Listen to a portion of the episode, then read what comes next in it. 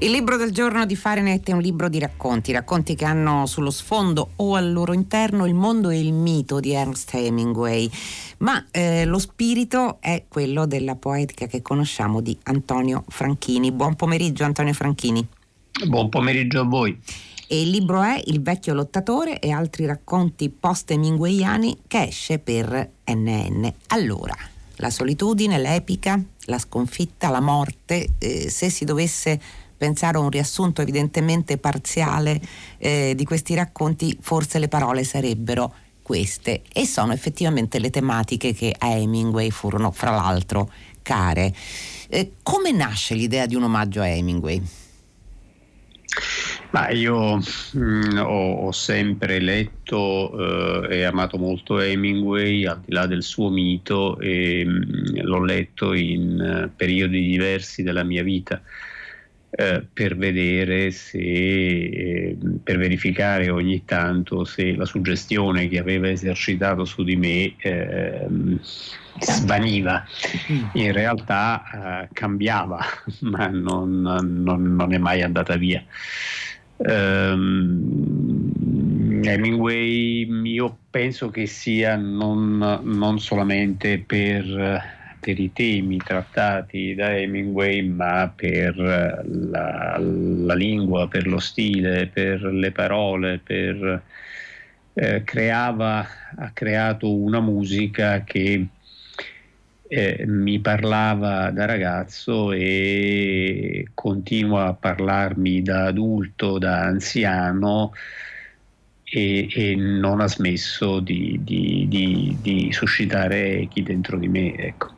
Ecco, dello stile poi parleremo perché c'è il protagonista di uno dei racconti che affronta ovviamente in un altro contesto, declinandolo all'interno dell'arte della lotta, la questione dello stile.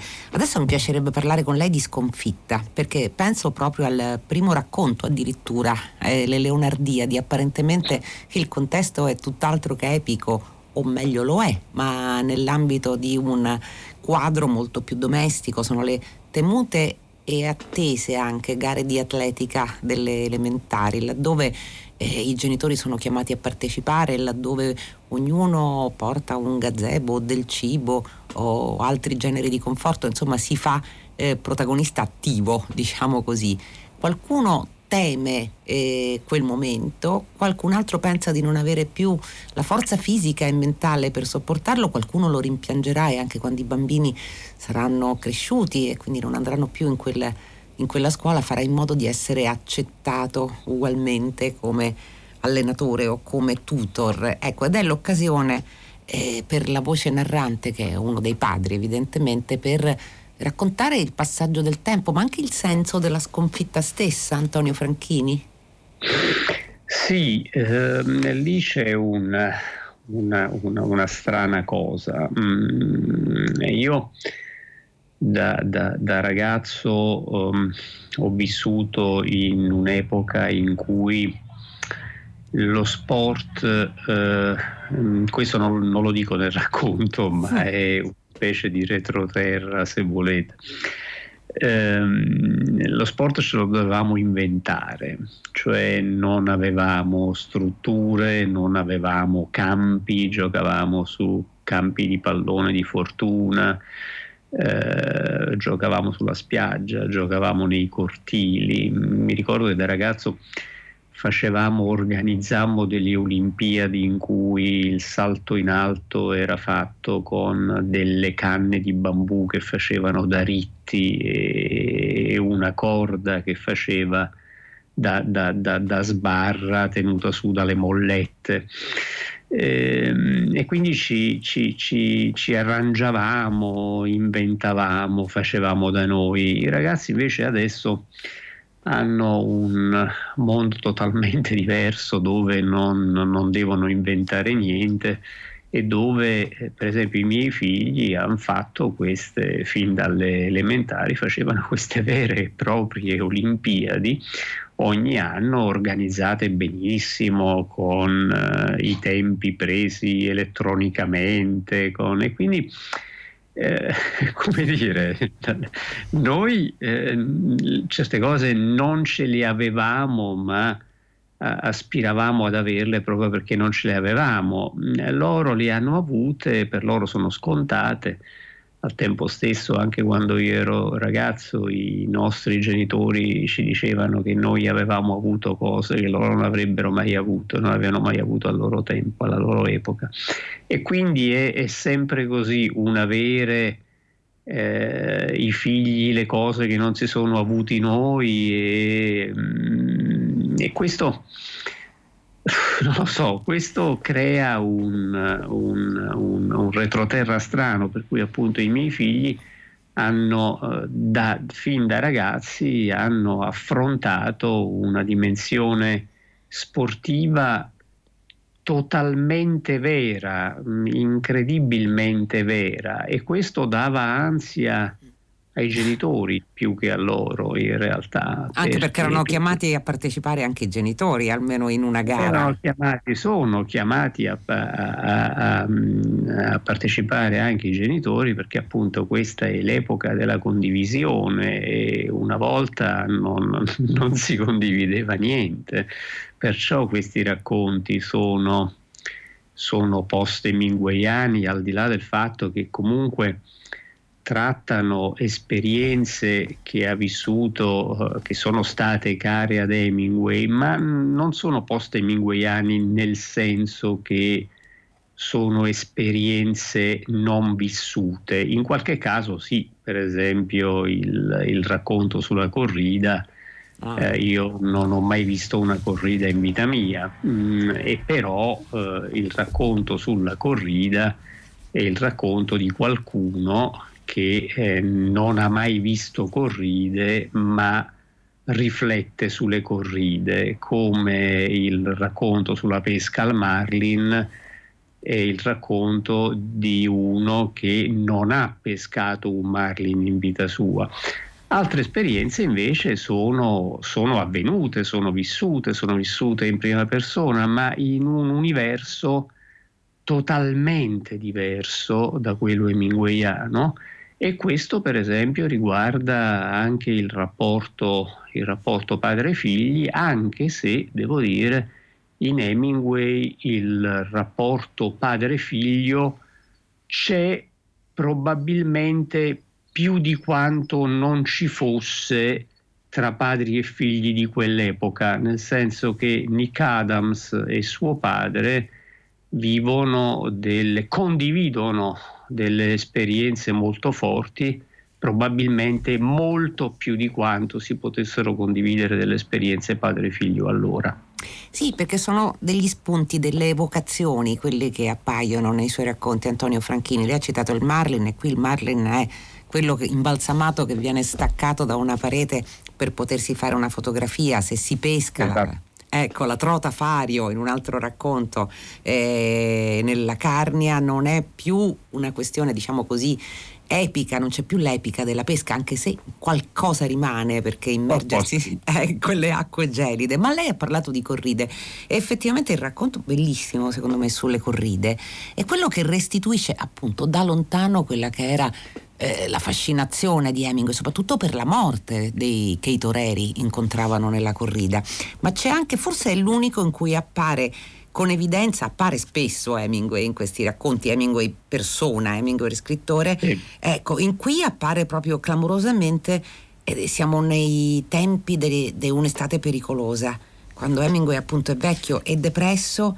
e si rifiuta di tagliare un articolo, che era appunto l'estate pericolosa originariamente come articolo per Life, perché è considerato troppo lungo ed è un'incrinatura profondissima che già rivela eh, quello che, che ah, poi avverrà da lì a non molto.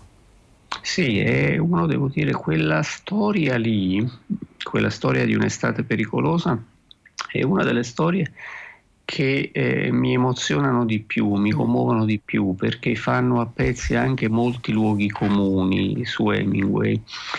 Cioè eh, questo uomo eh, oramai in una situazione mh, mm, molto complicata, molto difficile, una situazione esistenziale molto difficile, un uomo che non riesce più a trovare mh, motivazioni e che eh, spera di, di, di, di recuperarle eh, seguendo due toreri e, e, e, vagabondando per la Spagna così come aveva fatto quando era giovane, sperando in qualche modo di recuperare la giovinezza, però non ha perso, ha perso quell'incantamento, ha perso quel sogno, ha perso quella gioia di vivere, ha perso anche quella, quella, quella mm, l'ha persa non del tutto, è un uomo spaventato è un uomo preoccupato, è un uomo preoccupato da quello che scrive, nel senso che si preoccupa delle reazioni che avranno le persone che leggono, che è una cosa che noi non, non, ci, non ci, immagineremmo mh, mm, pen, pensando a Hemingway se Hemingway scrive di un torero e di un torero vivente, noi non pensiamo, beh, però Hemingway si sarà preoccupato di quello che il torero che si leggeva poteva pensare, invece lui si preoccupava. Però non, non, non si era preoccupato prima quando era giovane, adesso invece si preoccupava e tutto gli faceva paura e tutto lo spaventava e non riusciva a tagliare la pagina. E questo, questo uomo spaventato Uh, è, una cosa che mi ha molto emozionato, che mi ha molto commosso, perché io poi insomma alla fine penso che eh, vivere sia affrontare le, le, le, proprie paure. A un certo punto eh, in una certa età della vita sembra che, eh, che, uno ci riesca, però in realtà non ci riesce mai completamente, non ci riesce mai del tutto. La, la, la, la paura si riaffaccia, non, non si impara mai completamente a vivere però si può imparare ad omaggiare la morte. C'è un, un, altro dei racconti che si chiama Grande fiume dai due cuori. Aggiungo una nota personale, eh, c'è un uomo che scende un fiume per ricordare due amici e uno di quegli amici che ricorda è Sergio Altieri, Alan Altieri, ovvero, o anche Roberto Bonelli, ovvero. Sono mm, la, la, mentre eh, mentre scrivevo quel racconto lì, eh, ovviamente ho voluto parlare di due persone che, alle quali sono stato molto molto vicino, che hanno contato molto per la mia vita, ma ehm, mentre il caso di Roberto Bonelli, Roberto Bonelli era un arrampicatore e quindi viene eh, celebrato in altri contesti anche, mm, volevo, ci tenevo particolarmente a parlare di, di, di, di Sergio, mm, ricordare, ci tenevo particolarmente a ricordare Sergio Altieri, questo um, scrittore che io um, considero per tanti versi grandissimo e che mi permette di, mh, cioè io sono sempre stato uno scrittore letterario, si può sì. dire. Sì. Capiamo che cosa voglio dire. Mm. Eh, capiamo che cosa voglio dire, ma mh, mm, ho sempre avuto, non, non sono mai stato mh, mm, soddisfatto e, e, contento della mia condizione, nel senso che io ho sempre pensato mh, che la letteratura non sia solamente una questione di stile, sia anche una questione di creazione di mito e Sergio Altieri era, non era uno scrittore letterario, era uno scrittore che si definirebbe oggi di genere, ma aveva una capacità e aveva, non ma, e aveva una capacità di creare personaggi, di creare situazioni archetipiche a volte anche non particolarmente originali, ma potentemente archetipiche. No? Mm, vi ricordate quello che diceva Umberto Eco, una, una, un archetipo ovvio e un archetipo, due sono due archetipi, tre sono tre archetipi e quando sono di più però diventano mito. E, e, e Sergio era capace di scrivere questi racconti, questi romanzi che mi facevano che mi, mi, davano emozione perché lui era, era come, come, i suoi personaggi, viveva in quel mondo di violenze inaudite, mh, mm, ci viveva con, per certi versi si potrebbe dire con ingenuità, ma per un altro verso no, ci viveva con la dedizione assoluta che in lui io ho sempre invidiato e con una dimensione autenticamente tragica. Quindi sono molto legato a Sergio Altieri, volevo celebrare Sergio Altieri e sarei felice eh, se qualcuno, reggendo quel racconto, gli venisse la curiosità di andarsi a leggere i libri di Sergio Altieri. E a questo ci associamo. Senta, il racconto che dà il titolo alla raccolta, che è l'ultimo, un racconto lungo, Il vecchio lottatore, Aurelio Silva, che è lottatore più per volontà che per talento. È Aurelio Silva a parlare dello stile. È Aurelio Silva eh, a dire che non con... a dire, insomma, siamo noi lettori che arriviamo nella sua mente a capire che per lui non contavano i risultati, ma lo stile era tutto. E che cos'è lo stile? Lo stile Cito è quando ami qualcuno o quando ti amano per qualcosa che non è chiaro, ma ha a che fare più con la tua imperfezione che con le tue qualità più che con le tue sconfitte che con le tue vittorie. Ecco, nell'ambito della, della lotta, che argomento che, che le, e dell'arte della lotta, che argomento che sappiamo che le è caro, certamente la questione dello stile arriva in primo piano, ma eh, credo che, che fuoriesca anche dal contesto, credo che possa essere riferito alla letteratura, possa essere riferito alla vita stessa probabilmente. Sì, può essere riferito alla letteratura e può essere riferito alla vita stessa. Il, il, il, il paragone è, è, talmente trasparente eh che sì. non, non, credo sia necessario um, sottolinearlo. Um, la, eh, Aurelio Silva si pone a un certo punto un, un interrogativo, dice ma mh, si può fare in maniera ehm, così senza preoccuparsi troppo degli esiti, si possono fare delle cose del, per le quali ci vorrebbe, ci vorrebbe talento, ci vorrebbe tantissimo talento e la risposta è mm, in qualche modo sì se si ha, se si ha un certo stile, cioè lo stile, eh, lo stile eh, permette di sorvolare anche su altre mancanze. Mm, laddove invece la, la, la, la, cieca volontà, l'ossessiva volontà di fare qualche cosa, anche se a volte può permettere di raggiungere il successo, perché alla fine, alla fine uno a forza di, di, di volerla una cosa la può anche ottenere, però eh, in, in, in questa cieca ossessione mh, mm, molto spesso non, non, c'è bellezza, non c'è grazia. Mm. Quindi è meglio una bella sconfitta.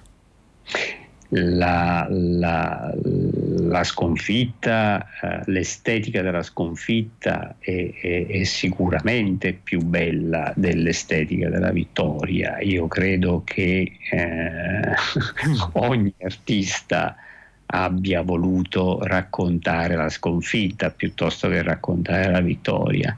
È molto difficile raccontare la vittoria, è molto difficile anche saper vincere, laddove ehm, secondo me è, è, è, è, molto più bello, è molto più bello e molto più formativo imparare a perdere. Infatti molto spesso quando mio figlio arrivava sconfitto dalle, dalle, dalle partite di calcio e, e, e, diceva abbiamo perso papà, abbiamo perso con dignità.